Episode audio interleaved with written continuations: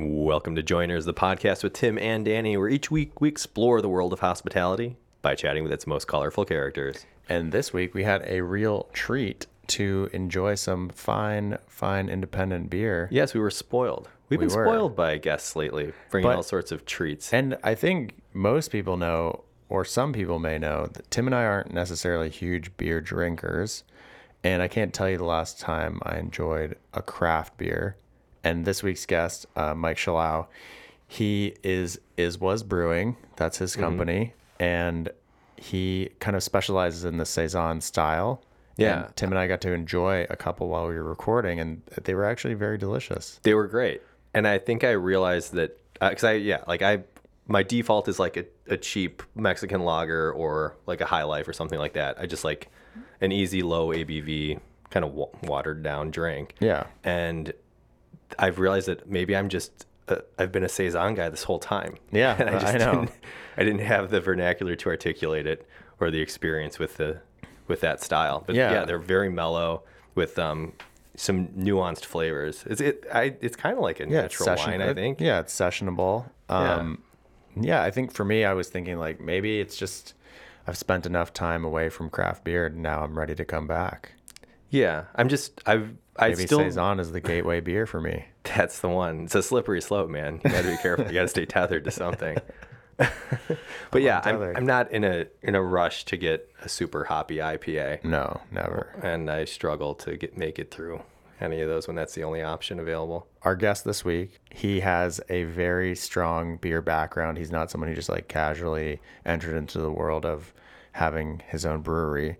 Um, he spent many years at Pipeworks and then kind of like decided to to go out on his own and pursue his own path. Yeah, it's one of those conversations where you realize that you're sitting with an expert on a very specific topic, and Yeah, he you try to soak in as much as you can. I tried to stump him a bunch of times and I was unsuccessful. and you can only hope that it's um, articulated to you in a way that you can understand. Yeah, he was great. Some of it was over my head, but I feel that I'm smarter about beer having talked to Mike. about Yeah, I was impressed. yeah.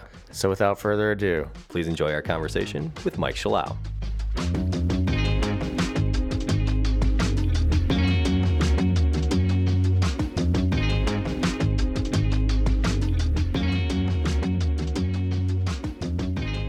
I've known quite a bit of the guests you've had. Like I know Yeah. Ronnie and We'll show you the wall. how do you know fame. Ron John?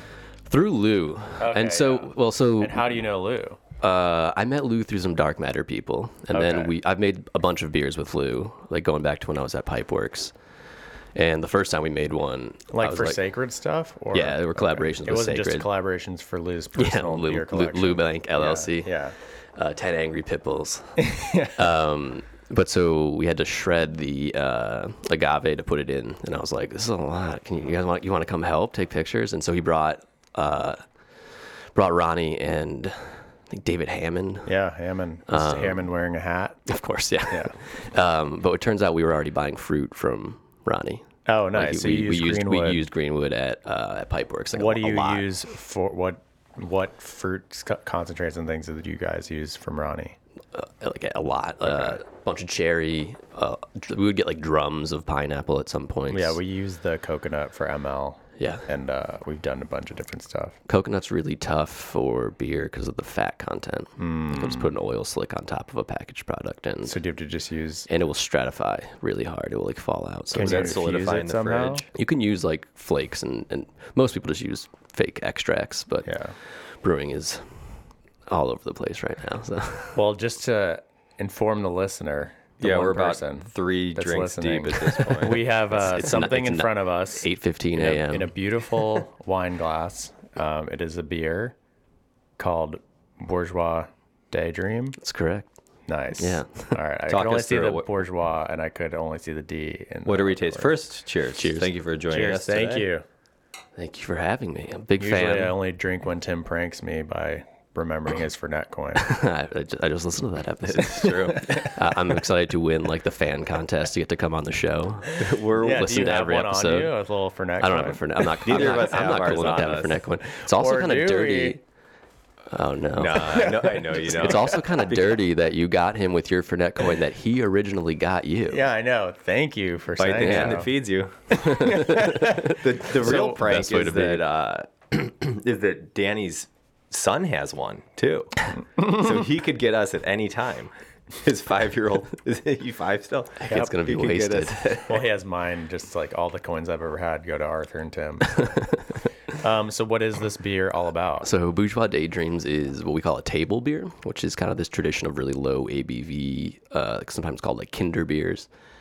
Um, but they're which actually uh, to tie that in was were beers for kids, like they were for children before. Like there was potable water that was safe to drink, you know. Wait, rewind. What, what's this about? So kids. So like saison, the style of beer we make originates from like French Belgian farms, right? That's supposedly it's the story at least. And there weren't always potable water sources that were clean and sanitary. So the way that they would make them more clean and sanitary was to make beer out of them and give them a little bit of like nutritional uh, value. So like really low ABV, like one two percent beers. Um, How do you keep the ABV super low? you just don't use as much grain. Okay. and they like then they probably had really under modified grains which meant that there wasn't a great enzymatic action There wasn't much sugar content in the grains to right break down. it, was, it hadn't been converted like so it was still starchy so you'd get a tiny amount of sugar you'd still get some starch um, and sweetness but and if you wanted to bring this, like right now, it's let's say it's two and a half percent. If you wanted to bring it to five percent, you would just add more dou- grain. double the amount of grain yeah. Okay. yeah And so everything else you'd keep the same. Yeah the al- alcohol is completely dependent on how much sugar you have in it and then your yeast's ability to attenuate that sugar So you wouldn't have to add more yeast because the yeast would naturally just multiply out. I mean, you'd ha- you would have to have enough yeast because if you don't have enough, it will die. Um, cause it will Just enough to start, and then it just is like a it- yeah, it self-sustaining. keeps growing. Yeah, and so like with yeast, it's one of the few ingredients that like you just you don't really need to buy that often for beer. And I mean, Yeah. certain things you do, certain modern brewing styles are really toxic to yeast, like really high ABVs or really high sugar contents or really high hopping rates aren't great for yeast health. Hmm. But we are one of the few breweries that open ferments, so we don't have a top. All native yeast. No, uh, we pitch yeast. We Okay. and everything we add, we've added. We've never done like a fully natural fermentation, but we pitch yeast, but then we top crop from it and uh, repitch that yeast. So most brewing yeast rises to the top when it ferments. Lager yeast goes to the bottom, top fermenting and bottom fermenting. But most ale yeast, even the ones used to make like IPAs and stuff, are intended to be cropped from the top of it.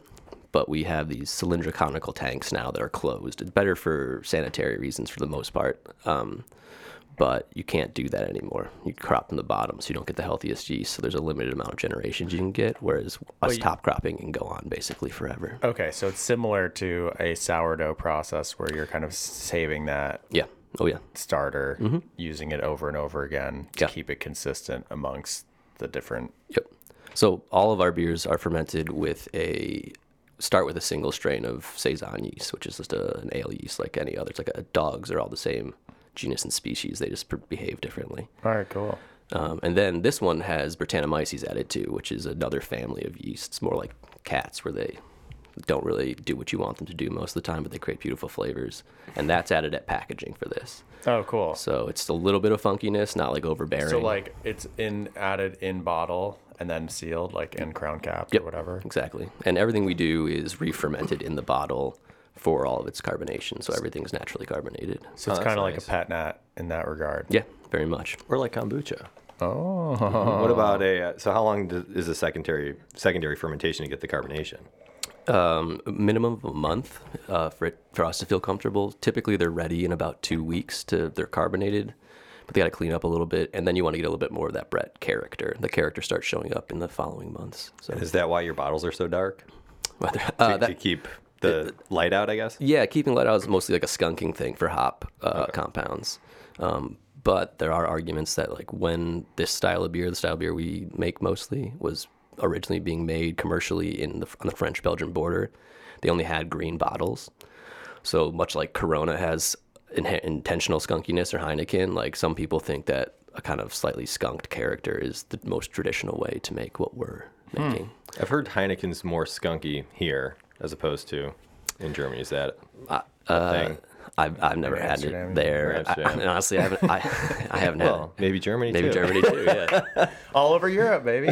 Heineken actually has the most breweries in the world. There's like a Heineken brewery like everywhere. Yeah. on little They islands were and stuff. Wasn't one gonna open Guinness, in too. Chicago? Did that? There's a Guinness brewery. Oh, opening in Guinness. Chicago. Yeah. Did that open? Uh, it's next month. Oh, okay. Yeah, ma- or maybe June. Oh, But I remember talking to them like years ago about doing Uniforms? uniforms, and then I haven't heard anything since. yeah, we're should not- probably, probably send, not send, making send them. a follow up email maybe. They seem like a company that throws stuff together in the Oh, last man. month or so. Just checking in.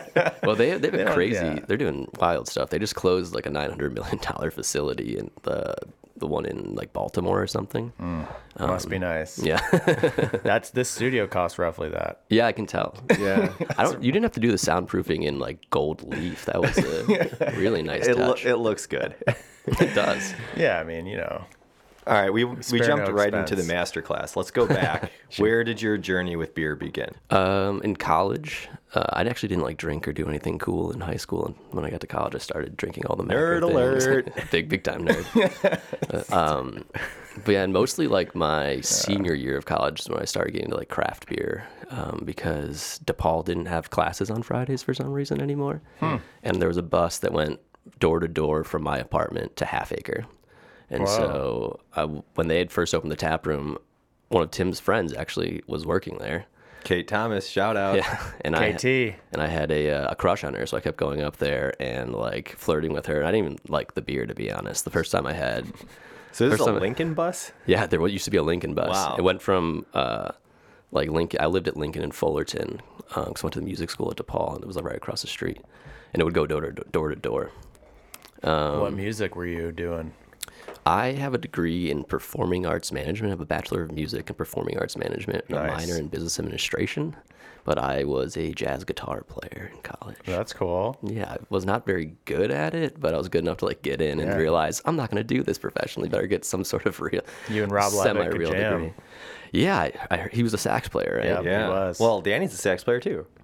Right, Yeah, Danny? you really? Played a little bit, yeah. Nice. I, I played saxophone from like fourth grade through high school. Oh, so you're mu- probably much better than I me. haven't touched it since, so probably not. Yeah. You know hot cross buns though. You know, like he, he knows the classics. Yeah, I, I think I could probably still play a couple scales. That's about it. Yeah, I found I finally got a sax during the pandemic, which was exciting, but I have yet to play it. Really? Yeah. It's Alto, tenor, what do you? Yeah, alto. But I also I had like been renting a sax from like Evanston Band and Orchestra, and it was like very annoying. It's like you and a bunch of like fifth graders. Yeah, exactly. and then so I was like, you know, one day I'm gonna get my own sax. so when the pandemic came, you're like, I can't share a sax anymore. yeah, I'm done, yeah.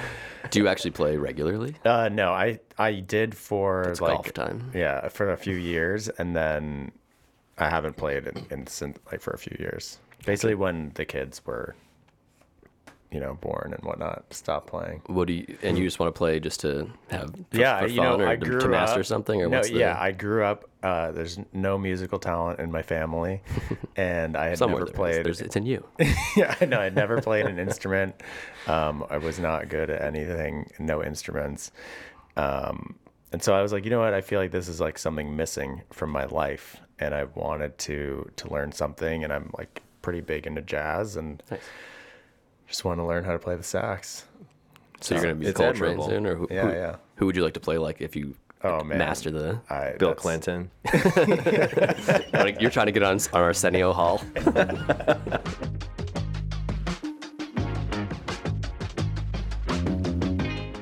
This episode of Joiners is brought to you by Stock Manufacturing, makers of fine hospitality workwear. You obsess over the details in your space, so why stop at your staff's uniforms? Stock has something for every aesthetic. From fine dining to a corner cafe, they've got you covered. Choose from in stock, ready to wear options, or design the perfect custom uniform for your team. For more information, visit stockmfgco.com. All right, so, So, you're making frequent yeah. trips up to Yeah, Half Acre. yeah, yeah. You got a cute girl behind the counter. Are you learning about the process? Are you just uh, a consumer at that point? Just a consumer at that point. point, and honestly, the first time I had Daisy Cutter, which is their flagship beer, I leaned over to my friend and was like, "This is this is disgusting. Anyone anyone who says they like this is is lying to themselves." But It was kept, because they were too bitter, or what? Uh, yeah, yeah. Was it that I- I- what you were know, responding to? The bitterness. ge- probably. Uh, genuinely, my palate wasn't like I didn't have the language then to even know why I didn't like it. yeah. Um, Have which I- you become more tolerant to bitter flavors over time? Yo- yeah, way more tolerant to bitter and way less tolerant to sweet. Honestly, like Hmm. I don't like sweet thing, sweet beers. anymore. I love a good donut. Do you think but that's the maturation of taste buds, or do you think that's just exposure? I think That- it's our taste buds dying. Honestly, yeah, yeah. I think It's it's because when you're you, into no, when you're young, you're so sensitive to all those flavors. So when they hit you, you're just like it's like so off-putting, like Yeah. blue cheese, bitter things. those neural whatever. pathways haven't developed. And then you get older and like things have mellowed out. You probably lost a bunch of taste buds, and it becomes this like tolerable range. That's yeah, at least my. I remember theory. when I was working on the trading floor, the older traders would just pour hot sauce on everything, and I was like, Yeah. 21 or 22, and I was like, I couldn't handle it at all. And now I can't have like an omelet without hot sauce on You it. know, I try to restrict how much hot sauce I use because I feel like For the- it's kill. No, it's just I feel oh, like Oh, it's, it's killing killing, your my palate. palate. I don't want to need to rely on it. Yeah. I'm try. I try to do that with salt as well, but I, I'm you always gotta like, put salt. And stuff, yeah, I can't. Yeah. You, know. You need that. It's a vital nutrient. but it's like it's like sugar. Like the more of it you use, the more of it you need. yeah, You know, it's yeah, kind of like totally. It's like heroin too. yeah, it just doesn't hit the same. yeah, so it doesn't. chasing the dragon. chasing that sweet, sweet dragon. Oh man, Um, that part will probably get cut out. nah, That's our real. That's the part that's gonna get clipped. uh, but th- that is actually something that I talk with like a lot of my friends who work in the beer industry about is sweetness and how it's actually like super super popular now more than ever, and how it used to not be such so prevalent in beers, but as more people kind of started drinking craft beer, the production of craft beer shifted towards a more um simple palate like a more like well, there's there are beers now that are pretty much just fruit juice like they they're straight do you think that the sour juice. beer trend kind of started that, or like pushed it in that direction? um depends on the type of sour beer like the kettle sour like the quicker sours for sure where there was just like oh it when, when it was exciting for it to like it just tastes like pineapple juice And I think this, I mean, we're Mm-hmm. seeing a similar thing, I think, in wine and how that those trends have come too. Like the natty wine movement is about like having crushable wines that don't require much, you know, thought. yeah Um, of course, the production is very involved and there are t- many intricacies, but as far as like our palate, it's easier to introduce someone to a natty wine. It's just kind of like racy and lively and the fruits there uh, versus something that is more like tight you know, a little more challenging. You have to sit with it. It's earthier. It has like more mushroom notes, although Tim loves shrooms. So big drug episode Seriously. I think he was talking like me Miyataki. oh yeah yeah yeah, right that's what i thought yeah, too yeah. sure um, no, but I I think that those things are parallel, right? sure Like the beer that you know you probably respect more is like you said, not the sweeter style, not Right. Well, and part of it, I think, is that people's palates are like a lot of them just like in the, the matrix at this point. Like, I was talking with someone from Scratch, which is a brewery downstate that like everything they do comes from the land that this guy grew up on, and they forage everything. And he saw a, a strawberry beer on tap in the winter, and he's like, "That can't be real strawberry." But it's like, in, when people go to drink a milkshake IPA, they don't want it to taste like real strawberries. They want it to taste like Nestle Quik. And when they drink Yeah. a coconut beer, they don't want it to taste like eating a coconut. They want it to taste like fake coconut flavor. yeah, like a Mounds bar. So there's plenty of styles that have arisen for. Uh, they're basically like consumer packaged goods styled beers, like Oreo beers and Yeah. sheet cake beers and stuff. That, That's something I think a lot Hmm. about is like, how do they arrive on these artificial flavors that taste absolutely nothing like the actual thing it's supposed to represent? like watermelon. Who made that decision? Exactly. Never Yeah. have I tasted like I'm not chewing watermelon bubblicious and thinking about a watermelon. yeah, I, I yeah I have no idea. Well, I mean, it started with the thing, and then just they dialed it to eleven. Right. You know. Do you think that watermelon just flavor things- is just like super concentrated watermelon? Yeah, hundred percent. I mean, yeah. there's Really? there's a parallel. Like, it's not like totally un-watermelon like, but it's not like the flavor of eating a, a watermelon. What do you think the dilution would have to be for like a, a pack of Bubblicious to get it to taste like pure water, like real watermelon flavor? yeah. How do we try exactly. to That's titrate down But- the watermelon? But like talking about the consumer packaged goods angle, I mean, they're they make all sorts of fruits and hybrids of like grapes. They're trying to bring out the sweetest possible grape, like those cotton candy grapes that get sold at Right. Trader Joe's or wherever, and they taste like cotton candy. They are like just whatever has been isolated, and they've just like really leaned into how sweet they can make those grapes, and they do start to taste. You know, they're making them to taste that sweet for a reason. Do you know uh, about graples or grapples? Mm-mm. They're like grape flavored apples, but Oh, mm. those are just in like imbued with mega purple. Oh, weird. Yeah, because mega purple is not cool. It's a pe- mega purple is a pesticide. Oh, So they just like di- dialed it way up, and so it's like, Oh. oh, it tastes like grapes. It's like, yeah, but it's completely artificial. You're being slowly poisoned. yeah, oh, that's all of us all the time. quickly poisoned. Yeah. Um, so first off, this beer is delicious. Thank you. It is very good. Can you explain kind of like What we're tasting? yeah, what we're tasting process? Are we about, I feel like we're about to get pranked by this garbage truck. I'm just waiting for it to just unload and throw us I- into it's really a, a mean way to refer to your guests. Wait. it well, sounds like I a think jet uh, engine outside I the think it just teaches people that uh, it really shows we're recording in Chicago. yeah. We're not just in some random quiet yeah. place. It's a New York City city doesn't have alleys, baby. Um, do you want me to wait till the garbage truck's done, or do you No, want me to I just mean, go? uh, no, let's just keep Yeah, it. rolling. Okay. keep it rolling. Um, so it, it, yeah, it's a table have beer. of this? Did you pour it all? Oh, yeah, it's all of it. Sorry, bro. there's other beers though. More of it. Ten forty-five. Um, We just had Loaf Lounge, so we're we're all hyped oh, up. nice. Uh, that place is great. So good. The best. Um, yeah, so it's uh, a really low starting gravity. So it's like six Plato to start, which is like equivalent to Brix if you like know Brix at all. no, what's starting gravity? Starting gravity is the concentration of sugar in the liquid in Okay. the wort, and so six is like some beers finish at the, the gravity this starts at. So like this I Oh, feel wow. like I can feel the gravity in my head. It's just the garbage. truck. just the garbage truck. Danny's blacked out. yeah, I'll never remember this. You guys had a Fernet coin challenge before this. right? We're up all up my night house, yeah. Fernet in the ditch.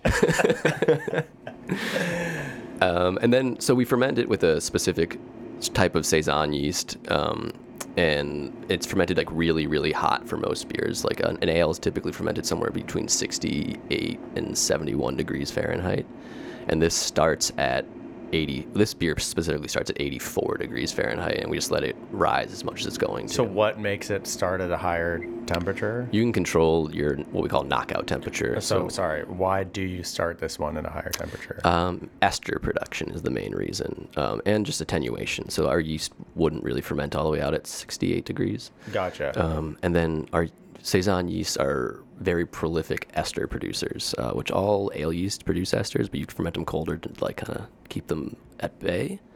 Um, but we want to get a lot of it. So our yeast specifically actually makes the same ester they use to flavor juicy fruit gum, like exactly the same compound, as well as some. do you ever get a juicy fruit note? Yeah, all the time. Like there's like a there, and depending on how much of it is in there, you can go from it tasting like a gumball, like that you get out of a like a dispenser, to like an actual piece of juicy fruit. Like it, Whoa. and that's all just concentration of that specific ester. Does that flavor last 10 seconds like the gum? Uh, it's not fruit stripe. It's juicy oh, fruit. yeah. Fruit stripe's even worse. Yeah. Zebra baby. yeah.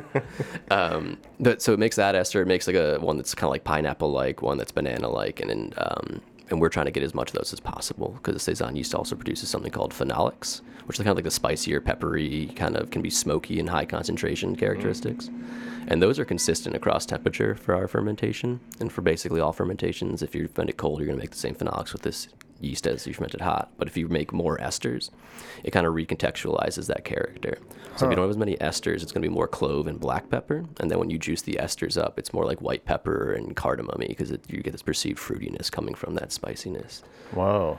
And So so mind blowing. Yeah. Do you have like have you ever you know bottled a, range of beers that are like the various temps that you're just referencing and seeing how those notes kind of play We out in real life? We haven't changed temperature for stuff like that, but we have done experiments of like open top versus closed top fermentation, and we've accidentally done temperature where I wasn't paying attention to the knockout temperature, and some Yeah. got hotter or colder than So they should have knockout means that all the yeast is dead. No, uh, knockout, knock, knockout is when you're knocking out of the boil kettle, going through the heat exchanger to start fermentation. So you go from like 212 degrees boiling down to like whatever your yeast pitch temperature is. So 68 for a normal ale, 80 to 84 for us for this. for this. Um, and then then you pitch your yeast after that. And that's the beginning of your actual fermentation.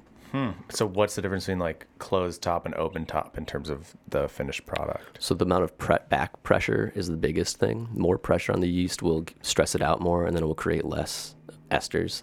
And Um, that's where, and- and, you want more esters because more flavor, Yeah, and, basically. and it will usually attenuate less.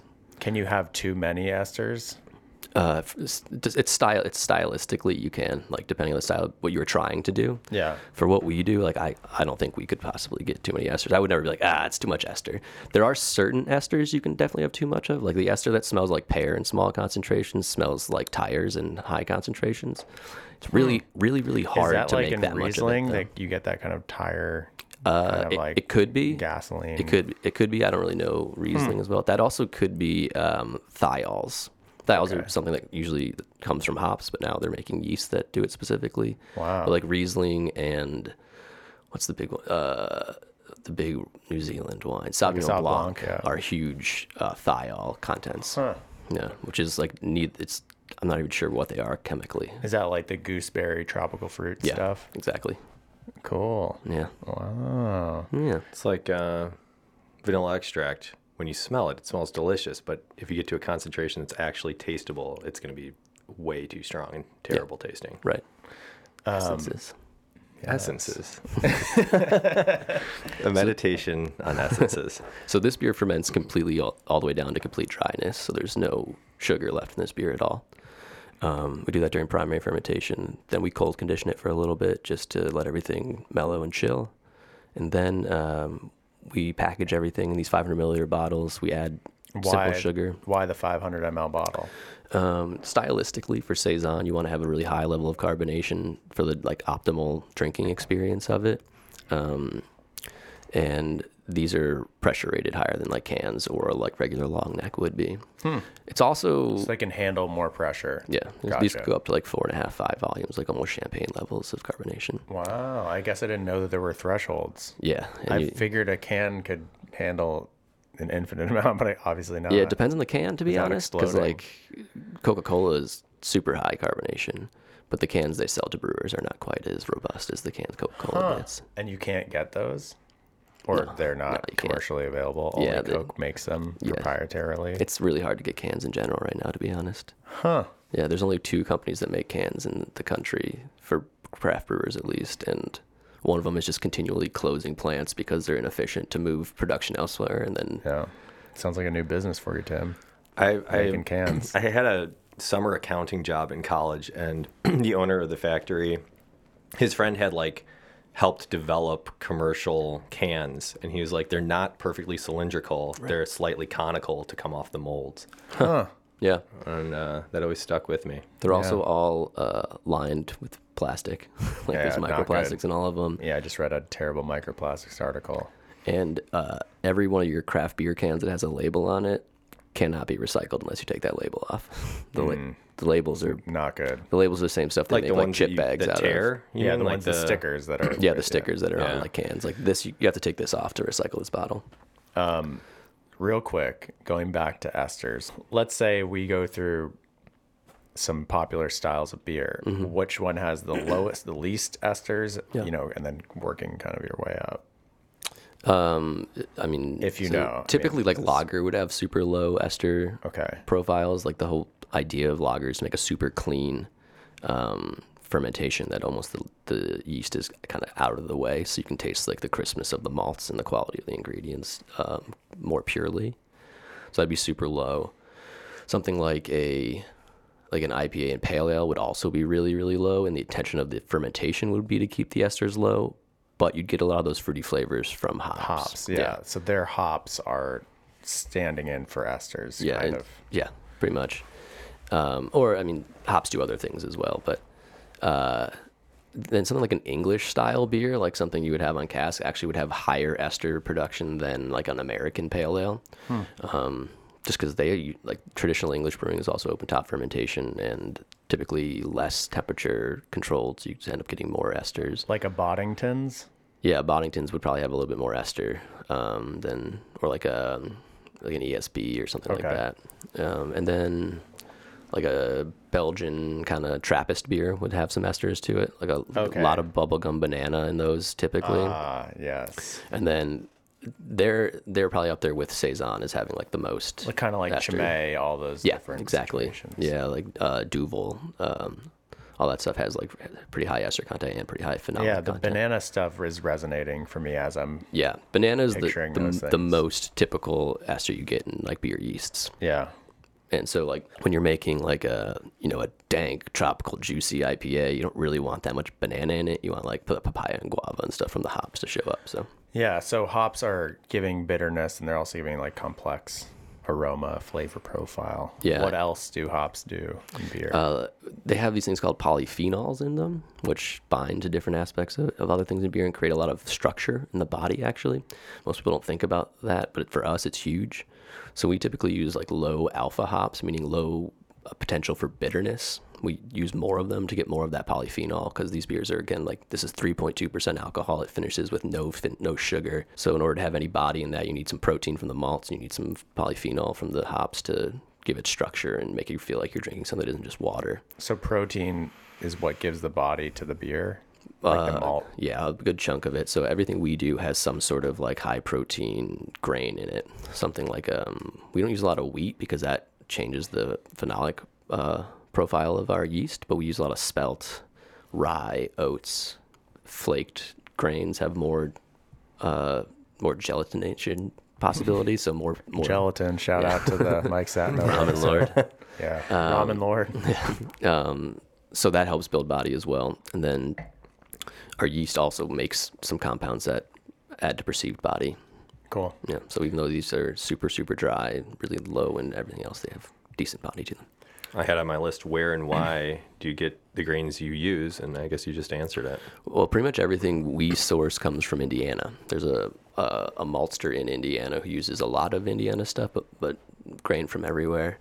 Um, super small malting batches, um, basically by hand, um, called Sugar Creek. They're he's fantastic. They're like probably one of the better maltsters in the entire country. Wow, and he'll just drive it up here from Lebanon, Indiana. that's awesome. And, Excellent. and if he makes a version of something we're going to use, we'll get it from him. There's certain stuff that he doesn't make that we'll get from other sources, but we try to stay as local as possible for most things. Um, just a philosophical desire to do that, and then you know, ten years ago there weren't people in Indiana and Michigan making good hops and good malt, and now there are because of the explosion of craft beer and everything that That's supports cool. it. So we're able to get world class ingredients from really close by, and I'd rather you know give him you know two cents more per pound for his malt than get something that was you know grown in Germany and malted over there and then flown over here, and Yeah. you can taste the difference too of like really really fresh malt, especially in a beer like this. It's like super low ABV. There's not a lot to it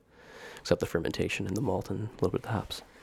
Well, your knowledge of beer and the brewing process is vast. Was that acquired at Pipeworks? Um, yeah, I mean, so I started at Pipeworks as like an intern, an unpaid intern, and was there for almost seven years. And throughout that time, I just kept doing whatever I thought needed to be done. I ended up like being a, a managing partner by the end of it and running all daily operations and overseeing uh, recipe development and the barrel program mostly. Um, but most of the the education that for people there and that company was kind of autodidactic, figuring out how to solve problems. Um, you know, we didn't. No one really knew that well what we were doing when we started, and just the desire to keep making better and better beer would be like, well, this is happening, so we got to figure out how to not have that happen anymore. Like, there's too much oxygen getting into this. What do we do? Oh, we got to counter pressure fill it. Like, oh, we can't just do a bunch, do, do things like we did them in the the homebrew days, which I was a terrible home brewer. um, but uh, yeah, what and made you bad at homebrewing? I- just complete lack of knowledge and patience. Yeah, patience. what is do a you tough wish you knew then that you know now? Or like what could a home brewer listening to this, what would you like them to know? Um, something low hanging fruit for an easy fix or something to improve. oxygen is the enemy. Okay. there's almost no no situation po- during post fermentation where you want to add oxygen, um, and avoiding it as much as you can is paramount to making good beer. And what's the best way to avoid that? Purging things with carbon dioxide.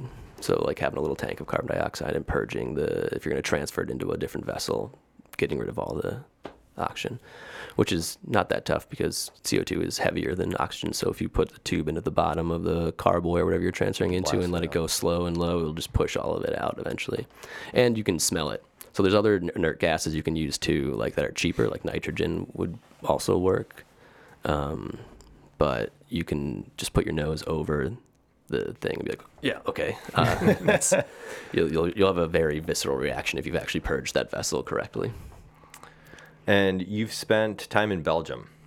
Yeah, I, I mean, I visited Belgium. I didn't like brew there or anything. What, what was the event? Or Uh, I, so when I was starting, is was, um, you know, we never really made saison, which is my favorite style of beer, and I had done a. Later on, I was a better home brewer. We had done like I'd started home brewing again with a friend. What all were we- your favorite uh, examples of the saison style? Uh, my favorite brewery is the one called Blaugies, um, which is like right on the French-Belgian border. They're very tiny. It's like a family operation, um, and they make a saison called d'Epeautre, which means of spelt. It's a spelt saison. Actually, the, the yeast we use is a commercial version of like yeast from them, which ours has evolved quite a bit over time, so it's not exactly the same. But most of what we did was based on that beer, and that and a beer called Vermontois, which is a collaboration with them and Hill Farmstead. Cool. Um, but then there's a brewery called Au Baron, which is in France, but is five minutes from Blaugies. It's like right over the border. Can you get these beers here? Uh, yeah, you'd have to go to like a more specialty store, like the Beer Temple or something. They're they're in like 750 cork and cage bottles, and um, Blaugies is somewhat readily available there. Au Baron's a little less so, but um, yeah, you can you can find them here if you if you go to spots and ask your local beer purveyor.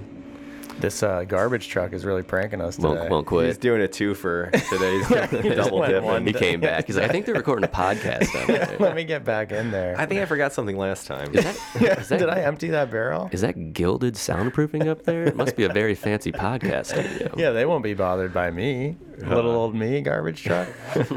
So you went to Belgium to Yeah, so- just like on a beer adventure. Yeah, I had a friend who was living in Luxembourg at the time, so I flew into Luxembourg and we drove across the French-Belgian border, where basically all the the breweries that make artisanal versions of this style of beer I wanted to base is/was on are, and we stopped it up like a bunch of them and tried a bunch of different stuff.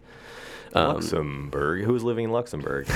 Our buddy Barrett. Barrett Ahern. Yeah, what's up, another, Barrett? another shout out. Barrett.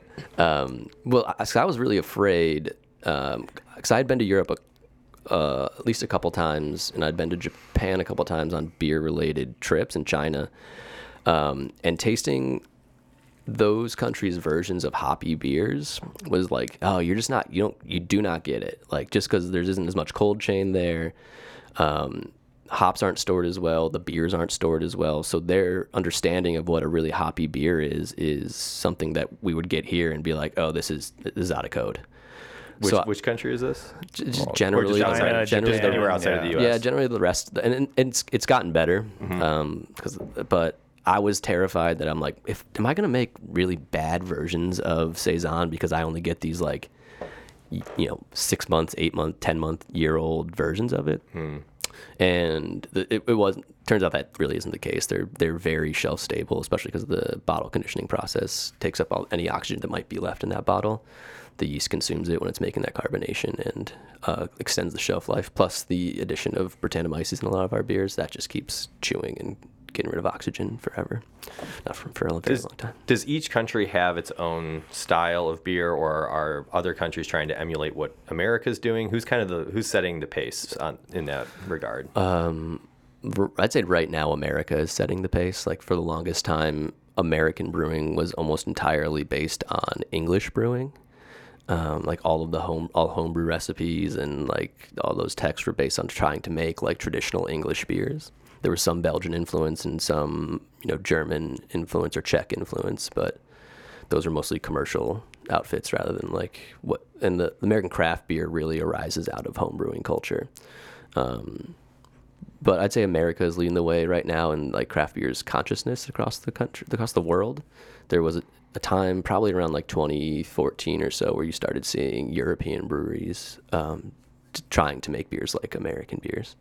Where they're like, well, it's like, no, well, we make the Amer- America has piss water beer. That's terrible. And then they're like, oh wait, you know, these are actually pretty good. So we want we want to make IPA here in Belgium or in Denmark or whatever. Um, so now I, America is definitely leading the way. Uh, Australia and New Zealand are actually doing really crazy stuff. They have, they have very robust hop growing uh, regions down there around where they grow like Sauvignon Blanc grapes and stuff like that. So they get like in- incredibly different flavors out of their like the terroir of their local ingredients. So now everyone here is trying to get their hops and um, yeah, How, that. would you describe Chicago's brewing culture? it it's genuinely probably one of the best places to drink beer in the world. The local brewing scene is really, really world class and incredibly diverse compared to a lot of other places in America and like other countries. We have breweries that focus on amazing lager with like old school techniques or more modern techniques. We have three of the top 20 uh, saison breweries in the world uh, by like a poll last year are in Chicago or, or the What are surrounding area. those three? Um, it it was uh, off color, uh, afterthought, which is out in Lombard, and then us, where we were uh, Nice. we made we snuck on. We were number twenty. Congrats. Thanks. Woo! Um, and then some of the best like hoppy beers uh, in the country are made here too. Like it's different. San Diego has an argument, but that's there's a lot of monoculture stuff there. There's every place has a brewing scene, but Chicago's is incredibly diverse in breweries that have a very specific point of view and execute at a really high level, like a more specific vision than just being kind of like, here's a souped up version of a 90s brew pub. And we've just been doing the same thing for a long time. So, What do you think the reason is? um, I, I think Chicago, there's a lot of reasons. So, one of them is that Chicago was like a huge place for imported beer. It was like Philadelphia and Chicago were massive import places Because for it's a central location. for yeah for a really long time. So we got a lot of German beers and a lot of Belgian beers and a lot of like really high end international beers really early on. so that kind of laid the found foundation before we had a lot of breweries. And then having Goose Island here is massive. There's like a tree of people who have w- worked at Goose Island and then people who have left and started their own breweries and then people who have worked for them. So having a, a world class brewery since the 80s that um, that had like a huge educational program and just well trained brewers that could go to other breweries and and start their own thing and teach other people how to do it right. Can't that can't be understated. Yeah. So those are the, I think those are the two biggest, and then just uh, beer consumers and people who uh, the, the clientele, the people who live in Chicago. Uh, are incredibly open to really good things, like really good food, really good beer. Like they're more open than a lot of other places, and they're more seeking quality and uniqueness than cachet and like I don't know more uh, elitism in it. So beer fits really well into that, and it's something that can be made and you can uh, in locally and connected with people locally. Um, so you got That makes all that sense. all that all that coming together. But yeah, but primarily I, I would have to say it's that the people here are really open to and embracing of really good beer. Let's hear it for Chicago. Yeah, go Well, Chicago. Danny's from LA, but Yeah, yeah. I'm from Connecticut, Well, so oh, uh, never mind. And Tim's not from the city of Chicago. either. right. Let's hear it for Wheeling or whatever. Yeah, you're from. Shannon, my wife yeah. is from Chicago. Okay. Way to go, Shannon. Uh, Way to go, she, Bev. she went to high school with one of my cousins. that high school is now defunct. Actually, I guess they didn't go to the same high school. He went to Brother Rice. Oh yeah. Where'd she go? She went to like the sister school. of McAuley? That. She went to God. It's on Cog Hill. What's the school there? I forget don't what know. it's called. But it's In Lemont? my joke is No, it's in Beverly, right? Shannon. Well, Shannon's from Beverly, but her school was in Lemont. Oh, got it. And um, she was such a bad student that they had to close the school. Shannon's going to love that. she knows that joke. Um, all right, so, you, so you're at Pipeworks. You raise through the ranks. You go from intern to what was your Managing partner, managing Yeah. partner? Running the day to day operations. Yeah, was the next Autodidactic. was the next logical the step, uh, like from an entrepreneurial standpoint? Like, had you always wanted to do your own thing, or was, were you just at the point where it's like I, I feel like I've gotten everything I want from this, and now I want to do something unique, or It- it I want to explore this rabbit hole? What, Yeah. what was that Little- decision like? Little of all of that. Like I always kind of imagined doing something myself. Um, but also, like I had kind of done everything I wanted to do there, and I was starting to have some like philosophical disagreements about what I wanted to do creatively and what was kind of necessary for a brewery that had grown to that size. Mm-hmm. And I just didn't, my heart wasn't really in it anymore. I was kind of not that into beer in general anymore because I was only drinking the things that Pipeworks was making. They're great breweries, mm-hmm. great brewery, really great beers. I just didn't, I'd grown out, fallen out of liking those styles. And I had a um, Vermontois from Blaugies, what we were talking about before, one of those beers at Beer Temple. And So you like, went to Belgium after. at the- yeah, after this. Okay. Uh, so this was at Beer Temple, and I just remember sitting there having it. And before I worked at Pipeworks, I really only drank saison and kind of Belgian beer and like lower ABV beers. Pipeworks is famous for like higher ABV, really intense flavors, which was great. And uh, you know, I oversaw a lot of the recipe development there, so I learned how to do that really well and enjoyed a lot of those beers at the time. I just wasn't into it anymore, and it wasn't feeling creative anymore and I had this saison. I was, it was like falling back in this wormhole to when I worked at West Lakeview Liquors, and this was like the thing that I loved the most. I'm like, oh, I forgot. This is why I got into this in the first place. And so those things came together, and and I just needed to a change, and so I left Pipeworks in like May of 2019, I think, and we had brewed our first beer in June of 2019, and then released it in like August, and within six months everything shut down. But um, yeah, I just needed I needed to do something on my own, and you know I, I went to school to play the guitar. I want I and then or support people that did things creatively, and I realized I wanted to have up to a more creative part of the be in a more creative part of the beer world. And who did you team up with for is/was? Um, so my partner at the beginning was uh, Dylan Melvin, who um, has was a bartender and cocktail guy. He worked at like uh, I remember like Dixie or, for a while, and worked Oh, at yeah. Lillie's Q, and he's now the the the buyer and does a lot of other stuff for Foxtrots.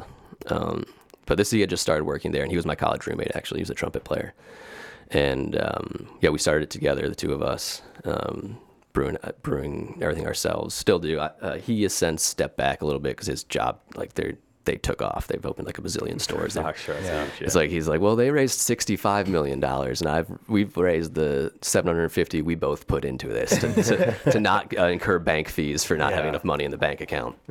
Um, and he had a kid, and he like bought a house, so he had like his his actual life took off while we were still doing this kind of So gypsy. you, but you're doing thing. it full time. Yeah, this is my full time job, and I'm right now I'm the only person who actually is consistently. And I've- I've- where is your facility? so we rent space from Begyle. We don't have our own tap room or anything. We like it's like kind of gypsy brewing where you move around. We were at Marz for a while. We were at, Okay. but we brew everything ourselves and everything after the the.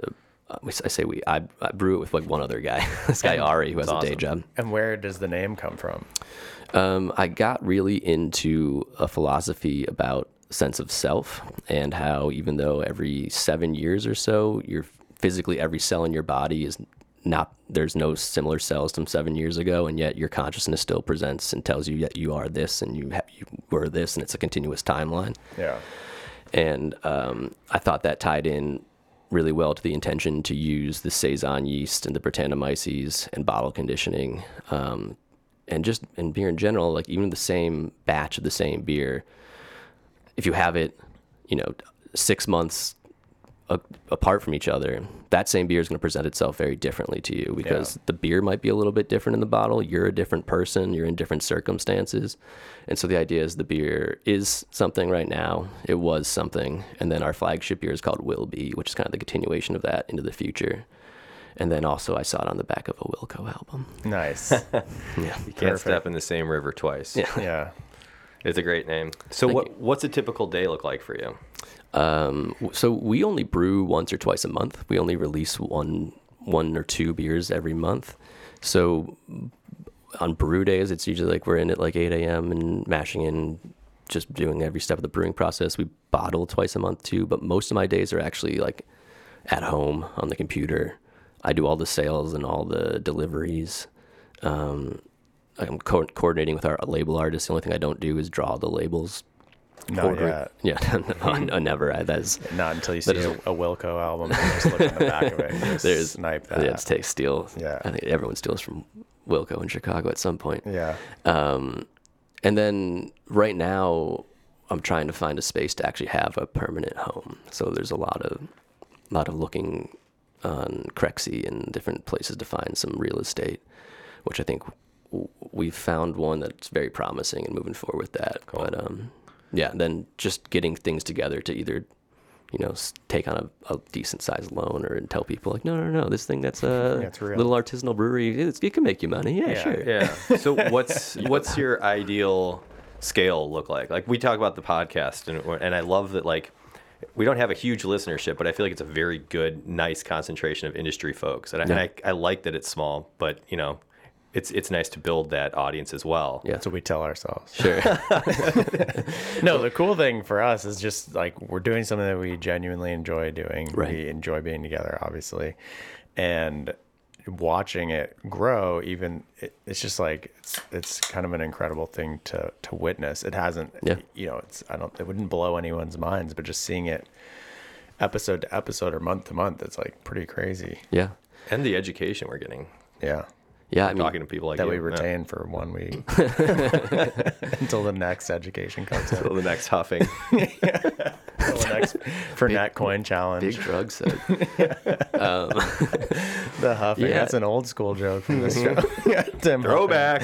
yeah, let's pour another All one. right, Um, nice. But as far as like scale goes, that's changed pretty significantly since we first opened in 2019. Where when I do like pro formas of what I want the future to look like. Yeah, like how big was the first batch and how big are the batches now? So the first batch was five barrels, and now we're brewing seven. But like, oh, and we produce about Is this a 55 gallon barrel? What are we talking about? 31 gallon barrel, Okay. so a brewer's barrel. But um, oh, the mic. Um, but so when we when I think about like Just overall, pour that all over the mixer, please. one key is like when someone starts pouring, don't This move the, episode don't move the glass. out. Yeah, that's a classic Tim right there. He'll do anything to prank you. it worked. This looks good. So this is a called saison de liege. It hasn't come out yet. It comes out next week. But And you're intentionally pouring it to have a head. Oh, absolutely, yeah, absolutely. So another little like fun brewing fact is that 75% of what you smell in a beer is actually trapped inside of the CO2 bubble. So if you have a flat beer, it's not going to smell like that. So I did bring a flat beer, but uh, it's not going to smell the same as if like a good foamy head. Um, so like those esters I was talking about working so hard to get, without that good rocky foam, it's just not going to be in there. So this is brewed with um, chamomile and lavender from Rare Tea Cellars, and then some honey from Guatemala. So it's intended to be like a nice little spring quaffable.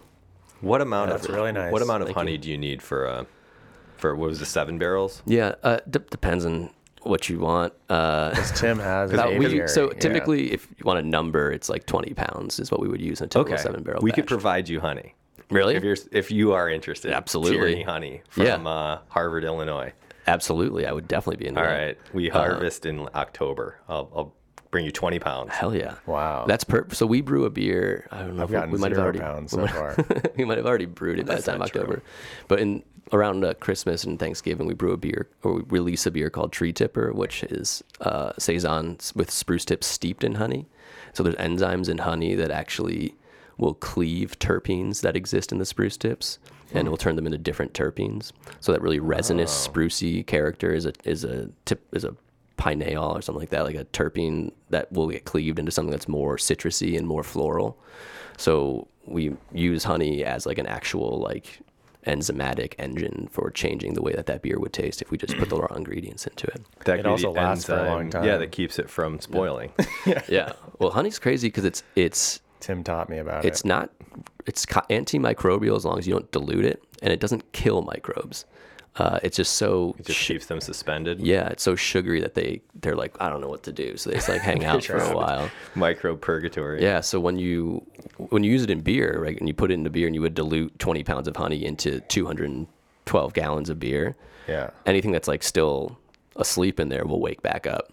So most breweries have to use honey on what we call hot side, which is before the heat exchanger, before the knockout, because when you boil it, you denature anything that might do that, or kill anything that might uh, cause any flavors you didn't want.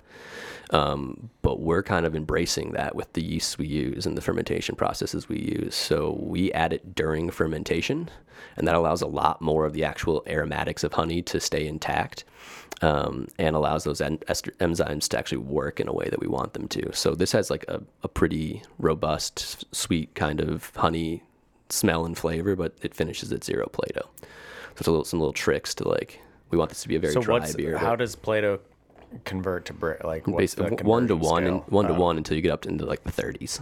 Huh. What's the alcohol What? content in this? This is 5.3. Wow.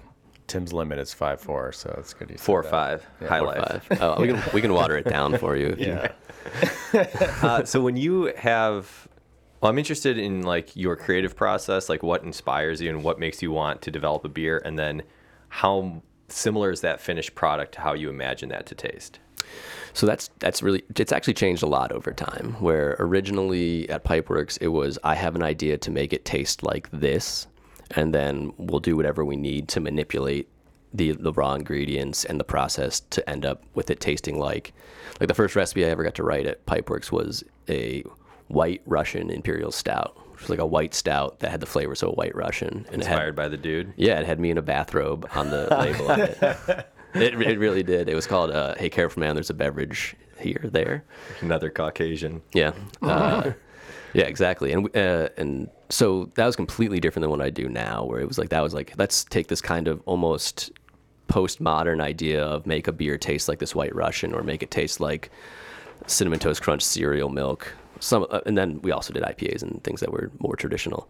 But now it's, um, I know what this yeast does. I know what it likes to do. What do we put around this yeast to make it happy and make the flavors come together in a way that would make sense as a cohesive, um, like cohesive flavor, and for when it's released, and for the context people will be drinking it. So now it's more driven by process and what our yeast does and what the kind of tradition of saison is and kind of working within that pretty strict guideline but there's a lot of stuff you can do with it too. Like some of our stuff is complete mixed culture with stuff grown up from my sourdough starter um, and some of our stuff only has a single strain of yeast in it um, but f- more listening to the ingredients and the yeast specifically and giving it an opportunity to do what it does best is where the where it is now. Cool um, and you talked about how you there are some happy accidents in brewing like you talked about temperature and um, what are some unhappy accidents that happened in the brewing process opening the wrong valve can be really bad. um, taking the wrong clamp off of that valve can also be really bad. So we have this beer called Levan, which is the one we make with a, partially with our sourdough starter. It's fermented entirely in used wine barrels. Um, for minimum, the minimum age on something that goes into that blend is a year, and the, the oldest we've added so far is about three. And so it's usually three, four or five barrels. We only make it once a year, and it's like by far our most expensive product to sell and to make. And uh, last year when I did the blend, it was a really long day. I transferred out of these barrels. It was all in the tank. It was tasting great, and I just took the wrong tri clamp, which is the way that we attach valves and hoses to each other. Took the wrong one off, and it all just starts pouring out of the tank. And like, so you learn pretty quickly like how to fix that problem, You're- mm. and you just kind of accept I'm gonna get covered in beer. Um, what percent did you lose do you think Probably so. It was a about a 200, 170, 200 gallon batch. I probably lost five, uh, ten gallons of it. No, that's not so okay bad. not terrible Yeah, but it's like still six hundred dollars in revenue for a brewery that, that you know only Yeah. sells one beer a month. Is it? Well, you look at it, you're like. God, uh, oh, and then you see like all the time and effort, and like you're like, uh, what did I, what have I done? years down the drain Maybe Guzo would have paid to just drink it off the ground. Damn, Joe, they're doing you dirty. throwing Guzzo under the bus. I don't- not here to I do not- do not co-sign yeah, that. I was trying to get a Guzo reference in somehow. Unbelievable. Um, what are some other ones? I mean, so beer, beers can be infected really easily or oxidized really easily if you just don't take every step of the process as seriously as you need to. A lot of brewers love wort production, which is when you're like actually f- what looks like brewing. They don't really care as much about cellar work, which is when it's actually fermenting, which is more important than wort production most of the time. And most of them just straight despise packaging, which is my least favorite part, but arguably the most important because that's when you're gonna make them. You could make the most errors, and you could cause mm-hmm. this beer that you've beautifully rendered to just turn into some terrible mistake. Mm. So As you scale and hire people and delegate, what is one process that you would not trust somebody with? I mean, ultimately, you should be able to trust people with everything. Um, and if I don't didn't trust them to do something, it means I didn't train them well enough to do it. So we've developed a lot of processes over the last three and a half, four years. They're very specific to the beers we make. So I would uh, have to train them how to do it. But uh, I, if they made a mistake like that, it's my, it's ultimately would be my fault. That makes sense. Yeah, like and there isn't one thing where uh, like it should be a secret Yeah. or there's something where it's like, well, you, you'll never figure out how to do this part. It doesn't. It's not really like that. There's things you get really you get a lot better at, and you get a lot more instinctual at as you do them over and over again. Mm-hmm. And so when I work with Ari, who's the guy who helps me brew everything, he doesn't have a brewing background really. He was a distiller for a long time, and he made some like fantastic distilled things. But you know, there, there's s- small things like we need a lot of hot water, and that's all held in one tank, right? You need water for cleaning stuff, you need water for mashing, you need water for sanitary reasons.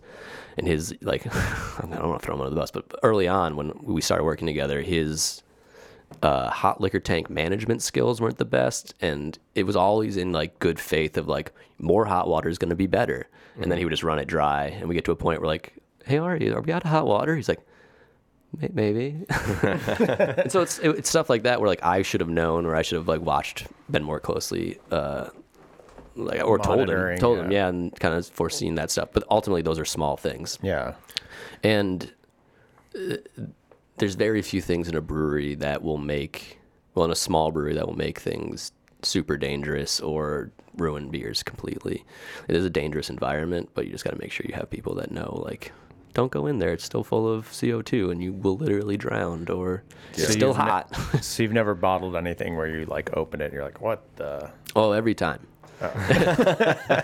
every time, like I, I tell myself I'm not gonna. So it takes about at least two weeks to get carbonation, and at least a month until I'm like, all right, it's kind of settled into what it's gonna be for the foreseeable future. But I'm opening stuff in three or four days and being like, well, I fucking ruined this again. Mm-hmm. Like, every But then, like when you wait it out, is it? Restored? yeah, it's always it's Okay. always it's. okay. Uh, we've yet to bottle a beer that because of bottling completely ruined it. okay, got it. Um, I, I- you know, I've done dumb stuff to ruin beers in other ways, but there is like now like a soft rule with my fiance that like I'm not allowed to open beers for the first time at home because it just bums me out yeah, when I'm like, Too many holes in the man. wall. Yeah, yeah, yeah, no, it, it's no, I'm not a mad boy, I'm a sad boy, so like. Yeah. that's sad. boy. Yeah, I would, just be like, ah, this is. It's, I ruined this whole batch, and then I go into this like spiral of like, oh, no, we're not gonna be able to sell beer this month, and that's gonna be, oh no, like ah. And then Yeah. a couple of days later, she's like, well, did you have to dump that beer? Like, oh, That's the best one No, yet. it's probably the best one. Yeah, yeah. Typically, like I tasted this like a week ago, and I was like, well, this sucks, and now I'm drinking it now, and I'm like, this I'm is loving it. killing. Yeah. so Mm-hmm. it's, it, it's doing exactly what I wanted it to do, but um, yeah, having some patience with that, and knowing like it's gonna turn out okay as long as you did everything you know you're supposed to do up to that point. You you shouldn't have a problem. So you can you can read about brewing in a book. You can watch videos on YouTube and learn the theory. Yeah. But what are some things that you wouldn't necessarily learn until you've spent your ten thousand hours doing it? What are what are some of the things that like the spidey senses you develop just being around it? Sure. I mean, the biggest ones happen when you're actually doing wort production, for me at least, um, where you develop this kind of. Uh, this, you, you have to be very present for a lot of it, and then parts of it you can just kind of be on your phone. But there's certain parts where you're like, I have to be, you know, paying attention to this and that, and you get the rhythm of what you need to be looking at and what should be at what levels and how quickly things should be moving, and then you get an idea of how that's going to affect the final beer. So if some one if one fire is burning somewhere and a bigger one's burning somewhere else, you know how to like go and like fix the one that needs to get fixed for the quality of the beer and not just the one for your own neuroses. Um, there's So it's al- like developing the ability to anticipate based on experience. a- and anticipate and then also extrapolate like the same way that I taste these too soon. Like now I know like oh they're gonna be fine, but when we first started out like I'd never done any of these things we're doing on a commercial level. and I'd never done any of them particularly well, to be perfectly honest with you. Like I just was, I had faith in my ability to figure it out, and we started in a way that um, was super low overhead. And so if we messed something up, it was like, all right, it goes down the drain. Um, but yeah, and, and to be able to extrapolate and understand the actual impact of things like that, that's not even a garbage truck. No, what is that? It's a trifecta No. Well, Guzzo said he was going to pull up in the alley at some point with something loud. on a hovercraft. Yeah. But yeah, being and the ability, just the ability to be present, and then also carry that through like a, a month long fermentation process and cycle, um, and it's really loud.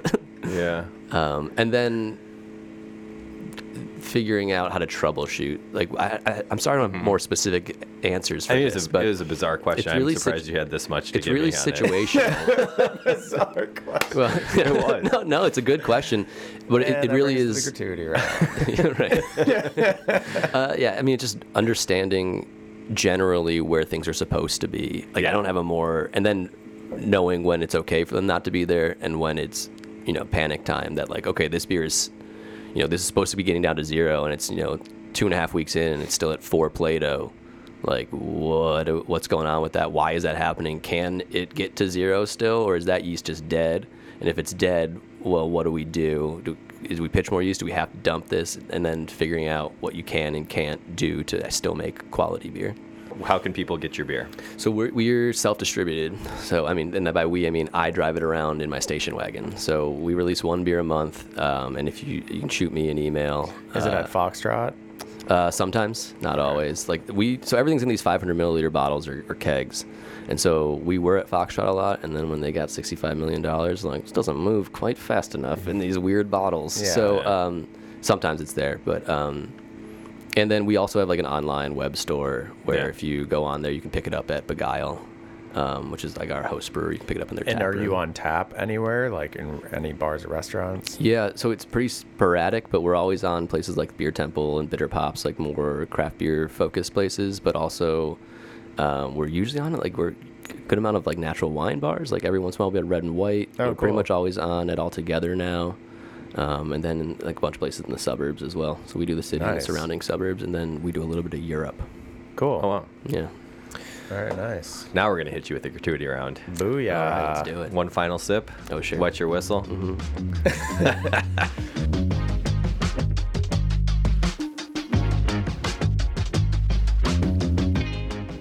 This episode is brought to you by Scofflaw Old Tom Gin, a tasty, versatile spirit.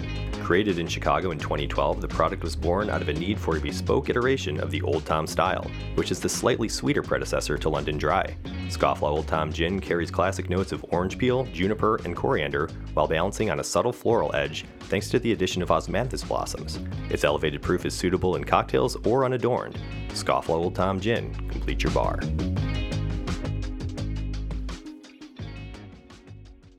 For someone who's listened to every episode of this show, I should have prepared more answers. It'll all come flooding back to you. How often are you drinking, by the way? Like, how much are you just taking like a little tastes Was this an and there? intervention? Yeah, Whoa. intervention. Yeah. um, People pro- always ask yeah, me that. it's- There's an officer Yeah. waiting downstairs. I mean, um, Tim drinks way more than I do. But. Yeah, I- I- most most days, most days I'm drinking something, but it's seldom at. sounds terrible. But seldom at work does it amount to even a full beer. Yeah. It'll be like a couple ounces of something, makes or like when these are conditioning, you gotta pour and make sure, and then like I don't know if this is actually true, but it's something that Michael Jackson, not this the the, the bad one, but the beer writer, Yeah. Said is that you can't actually perceive the full finish of a beer with spitting, so you have to swallow beer for some reason. I just uh, now I'm just like, well, he said it, so I got to do it. um, but yeah, we also have a bunch of stuff that's like on fruit and like that's so I'll go into like a barrel and wine thief that and taste a little taste of that, but.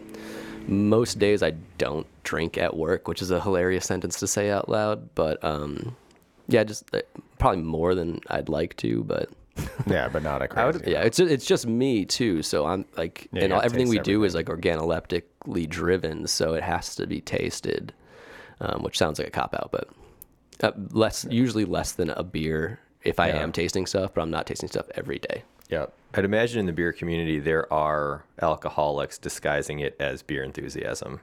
Uh, on both the production and the consumption side of that, Yeah, absolutely. yeah, it's like the yeah, it's the unspoken. And you, there's some really bad examples where it's like you're not, it's not even hiding it. Like you'll do some collaborations, and the guy's like, "Let's start drinking." It's like it's 7 a.m. Man, like, like no, no, we just gotta taste this. I'm like, that's a finished can of your double IPA. Finished. Can. Like this isn't in process anymore, but and it's it is It's weird. Where like dead. y- you know, I, I've been doing this for almost ten years, maybe more than ten years, but it's nice to be on the other side of the peer pressure of that. Like when Yeah. you're like 23 or 24, first it's exciting and you're Yeah, like, ooh, sure. nice, we're Yeah. gonna we're drinking in the morning and it's cool. Yeah. and you realize like it's not actually that cool. No, like, it's not. When you're tired by like 11 Yeah. a.m. and you need to work the rest of the day, not sweet. And like the reality of tasting things like that is that you can only taste like really critically taste four to six things. Yeah.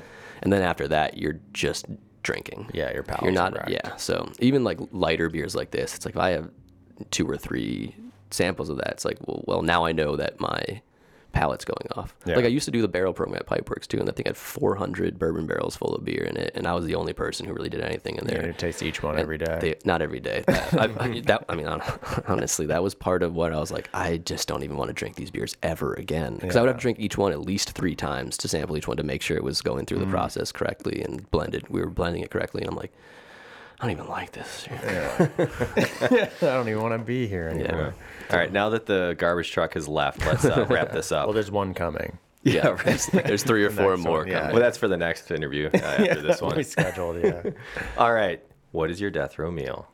Uh, I, it would be like a surf and turf variant with crab legs and Yes. uh, brisket. Ooh, Yeah, I where's love, the love brisket a good from? brisket.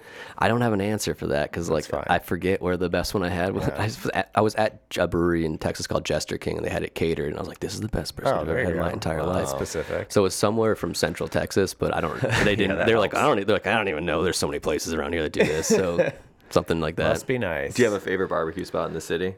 Um, it, okay to it say no. changes. Not really. Yeah. no. Okay. Who, we asked I mean, Paul smoke, McGee, and he smoke just, is usually yeah, good. smoke's yeah. Uh, Green Street's one. usually good. Yeah. I just don't want to leave anyone out. Yeah. yeah. That's pretty good. Just keep naming and then, everyone. yeah. Soul and Smoke. Gotta Probably check out Soul and drinking a- Smoke. drinking Yeah, a DeAndre saison Carter on it. really good barbecue. Yeah, it's great app. Uh, all right. What's your favorite hidden gem restaurant? Uh, this one, I I don't. This is the one I have no answer for this, but I think Alpine Foods or Alpine Deli. Have you been yeah, there? on like near on the way right to by Johnny's. Yeah. Yeah. Oh so like, my I, you know, when, when I do Out on deliveries, North Ave. yeah, it's like a couple Ita- blocks. It is pretty cool. Well, it's also because like every time I'm out there, I'll like go like you know 15, 20 minutes out of my way on delivery day out to the suburbs to eat at Johnny's. Oh, for sure. And I went there and there's like one of those randomly closed for a couple weeks situations. I've never were like seen Johnny's clothes. it was in like February or Oh, something. yeah. I got pranked by that too. That Yeah. sucked. 'Cause Yeah, they go must- all the way out there. And you're So now well. to So then I was like, well, I've heard a lot about this place, and I walked out there. and It was probably the best Italian sub Yeah, I've had. Up there with Graziano's for sure. Maybe it's beat it, good. but uh, I can't say that for certain. Yeah. but it was it's killer. The other PSA for Johnny's is it is cash only. Yeah. And if you get out there, there is not a close ATM. No. You are running down that strip Same of with, like bars and uh, restaurants. Vito Nix, my friend. Oh yeah, Danny. There's no ATM at Vito Nix. No, Danny No, had to walk like three miles to get cash. But it was I refused You to cover are- his share. Tim's like, I'm flush, baby. I could cover you, but not this time. Just dangling the money I'll in just sit here and count my money. Danny came back like 45 Tim's minutes making it later. rain, but he won't let me have any. Okay, all right, all right. What's your favorite fast food?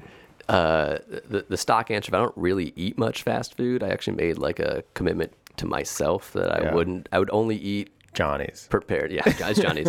uh, I would only eat prepared food from places that weren't chains. Because Okay. like when I, I do all of our deliveries, and when you're out in like some of the far flung Yeah, western suburbs, and you're just like, well, I'm just guess I'm just gonna go to Wendy's. That Yeah. you end up feeling terrible, and then the slippery slope starts happening. But that said, when I'm hungover, I will have Raising Cane's. But you, ha- Oh, but you have to eat it like You have to eat it immediately. there. Yeah, you my cousin Rachel, I'm gonna bring Rachel up in every episode. It seems like, but uh, she's a huge Raising Cane's fan, and I'd never had it, and she's like, "You gotta have it." And one time she like brought it over, yeah. and it just like doesn't travel. No, not at, is not at all. Like, even if you walk There's to your car and eat it in your car, like There's like one in Lakeview. There's like one. there's one right by. Wrigley. Or yeah, one. Sorry, one Wrigleyville. and Yeah. There's like one. Wa- they're like not. Yeah, they're in the If you live like around here, Yeah, you're none not that are close. easily. Yeah. What's your order? Uh, I just Just get like thing, three. They only make yeah. chicken fingers, Yeah, so you can like get them on exactly. a It's like sandwich. but sauce, you just, yeah. yeah, It was still good. It just I could tell like I had to have it there. Yeah, and I'm not even a particularly big chicken guy, but for some reason when I'm hungover, it's like Yeah. I gotta get right with some cans. I know. I gotta go in person. Surprised the first time it's come up. All I think they're newer around Chicago too in the last year or two, but uh, uh, also Culver's. yeah, just, Yeah. What's your order? Butterburger. Butterburger. he just does yeah. it with a smile, knowing it's full well. I mean, it's fact at this point. If I had actually calculated how long it would take me to get here correctly and didn't show up like 10 minutes late, I was going to stop at a Culver's by my house and bring you Oh, burgers. custard Tim would would've loved melted. that. It's, a, it's Yeah. a thought that counts. Yeah. I would have put the beers are heater pretty on. Sweet, I'm I'm not kidding. I went to Culver's three times last week because it was warm, and I'm like, So treat myself. it was warm. treat myself to a cone. that's the most Yeah, Chicago what? thing to it was do. warm, it was man. so warm out. I had to I had to eat a bunch of beef. It's not convenient. what? No, no, it was it was ice cream twice and a burger once. okay, I need a bunch of Custard, dairy custard. and beef. I know, yeah, I, Some yeah. Midwestern Oh my shit. God, It's a. Wisconsin chain. Uh, all right. What is the holy grail for beer collectors? Ooh, Danny had an like, answer. I want to see if you guys have the same answer. Like- if you name a few, I'm, I'm, I'm assuming it'll come up. like for like actual beers because there's some weird cultural things of like I people hear collect about those, glasses too. and stuff. Um, for beers, the itself. holy grail of beers. One of them is in a themselves. bottle similar to yours, but bigger. No hints. but bigger, so it's e- every single format Yeah, beer yeah, possible. exactly. I mean, there's there's like some stock answers of like Westvleteren 12, which is made by one abbey in Belgium, or like some Cantillon stuff. But then you get down these. Uh, I would probably say it's some of the rarer Drie Fonteinen lambics, which are like super small batch. They have their own like cherry orchard and stuff. So it's this, this insane, naturally fermented one, two, three, and four year old beers blended together to recarbonate in the bottle. And they're all Belgian that you're mentioning. yeah, those are Belgian. I mean, there's, there's what does that cost on a secondary market? That's uh, uh, on the secondary market for stuff that's like really hard to get. Yeah. it's not crazy. Like even the most expensive beers won't go for like more than a thousand dollars or something like that. Well, Danny uses thousand dollar bills as toilet paper. Don't Sure, you, Danny? but when you compare it to like bourbon or wine or something, it's like it, Yeah, it's, right. beer is still relative. What, what were you thinking? Uh, Pliny. Pliny, Pliny's like pretty gettable now though. Okay. At the It's time, like- I mean, it has to be in like California. 10, It has to be in 13 years ago, maybe my roommate who was uh, pretty into beer and home brewing. He was, it was like very special to him. It's it still is in Chicago. It's only really in California and some other places. Yeah, but like someone brought it out and he was like, "This is special," and I was like, "Okay." Yeah, that's super. That, that, that is really special, and like I'm always delighted when someone has one, or if I get get to have it. But there's stuff that's just like we only made, you know, 24 bottles of this, and it, like yeah. the nerds freaked out Different- about it. yeah, different. tier of like Yeah. like, and some of that stuff you have it, and you're just like, Yeah, it's like Dark Lord Day. I mean, when people would bring Dark, it was like, "Oh my god, it's so special!" Like someone Right. waited all day for it or whatever, yeah, and you're like, "Yep." you did wh- why? Like, and there, that is, do you uh, like that's a m- beer? Do you like metal? Yeah, yeah. No. Do you like mud? no. All right. I don't know why you went there then. Uh, What about the non beer collectibles? Uh, so I have a friend who was scouring uh, Belgian eBay for a long time, buying lambic glasses, like these like old limited edition lambic glasses. Lambic glasses, like um, it's they're- stemware but short stem and like Yeah, there's Right. a bunch of different like styles. Usually they're like tumblers. They're like tumblers that have like um, they're like have like lines on the bottom of them uh, Oh. running down the side. They look more or less like water glasses. And what is the function of that? Is that release bubble uh, carbonation? Is that so that style of beer is just so old, and that's just what they drank them out of. Like, there's no real like. but like the Lindemans one or whatever, that That's that's like the flute. yeah, that's right? that, that's more just for them to like look how much how red this is. Yeah. Okay. Um, but these are like things that were like made for like comic books that were take place in lambic breweries and uh, just like all these. He's like, and he, he's also the kind of guy who's like, oh, this one's a little bit more orange than the typical red printing, so it's even mm. more rare. Oh, I see. And so he got married recently, and his wife was like, "This shit's got to go. We cannot have a hundred lambic glasses." And he sold them for like thousands and thousands of dollars to collectors. He has hmm. stuff in his, in, he had stuff in his collection that like the lambic museum was like, "How did you get that?" wow. yeah, That's Dude, awesome. Yeah, you know you're really deep in it when you're looking at essentially Belgian estate sales to find Yeah. lambic glasses, I monitor mid-century uh, modern lambic glasses. I monitor German eBay for old Braun lighters. Oh, really? because they're very hard to find here, but they're everywhere over there. But finding them in working order is almost impossible. Is that something you can like repair? No, because it's generally a cracked tank, and they don't Mm. make those, and they have to hold gas. So, you just tape it up. So, so you'll fill it, and you're like, it's of duct working, and then you hear like, you're like, oh shit. Shit, I'm about to be lit on fire. Right, Yeah. I right, guess that's right. better than covering yourself in gasoline and smoking a cigar. First Every- Rob Lapata shout out. Love it. Every episode, I told you. All right, what's your favorite big beer? Oh, like a macro beer? Macro. um, High Life. Yeah. There you go. I think we agree there. Yeah. Yep. All right, trifecta, all in agreement. What is your favorite cocktail? Uh, it, that's changed a lot over the years too. I used to be a big bourbon person when I was doing more bourbon barrel aged beers, but now my favorite cocktail is I'll take a swig out of like a pure Lacroix and pour some ma- Maisu in there and just drink that. Yeah. Wow. like that's, a, that's like a spaghetti. yeah, that's basically, right. yeah. Good answer. All right. Um, follow up questions on that, Danny? No, I mean, would you say that you generally like like those aperitivos if you're having a Yeah. cocktail, something that's kind of lighter, lower ABV, similar to the style beer that you enjoy? I like I like pretty much everything. I'll try pretty much anything. My there a favorites are like s- spirit preference? brown and stirred things, or like spritzier things with amaro in them, are like my two favorite. All right, cool. Anything tall and brown, Don Draper. uh, all right. Uh, what trivia category would you dominate? Uh, like probably New York Yankees baseball or like advanced baseball analytics. Any like, specific era or just the whole? Like yeah, yeah, like 1996 through probably 2009. you think Paul Wow. O'Neill could hit two home runs for you? Na- now he could he could rip a couple dingers. That was so funny. Okay. That Um, was a, that went over my head. to what do you attribute your success? Um, I don't know if I feel super successful all the time, but um, people. I'd other say you're people- successful. Oh, thank you. Um, Following your passion, and being able to do it. Don't answer for him.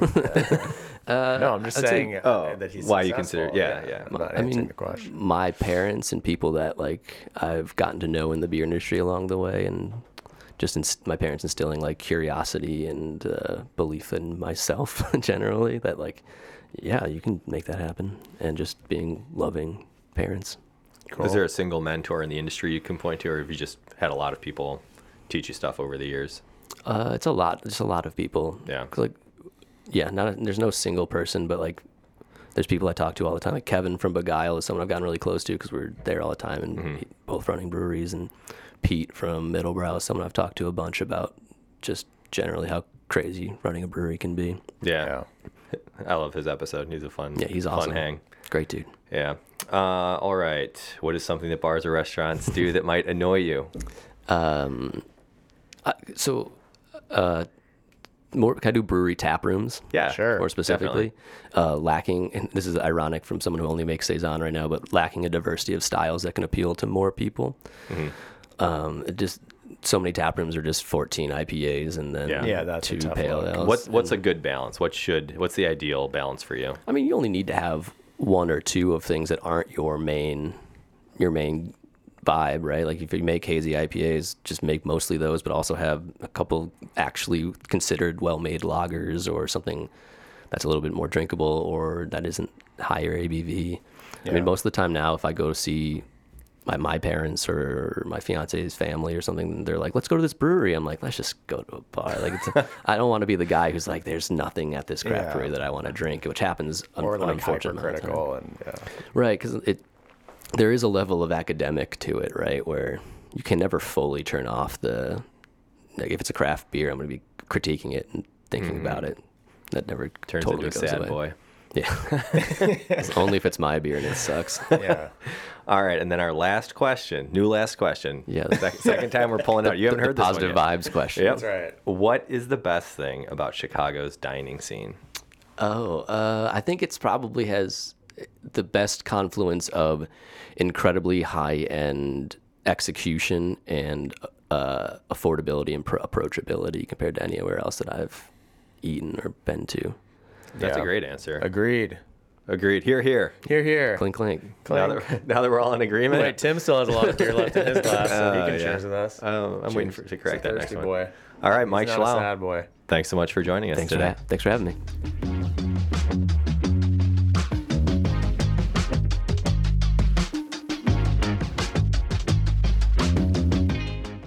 And that concludes our conversation with Mike Schallau of is/was Brewing. Thanks for listening, and remember to check us out on Instagram at JoinersPod for exclusive content, cocktail recipes from Danny Shapiro, throwback photos of our guests, and even video reels compliments of Joe Guzzo III, aka the Goozemeister.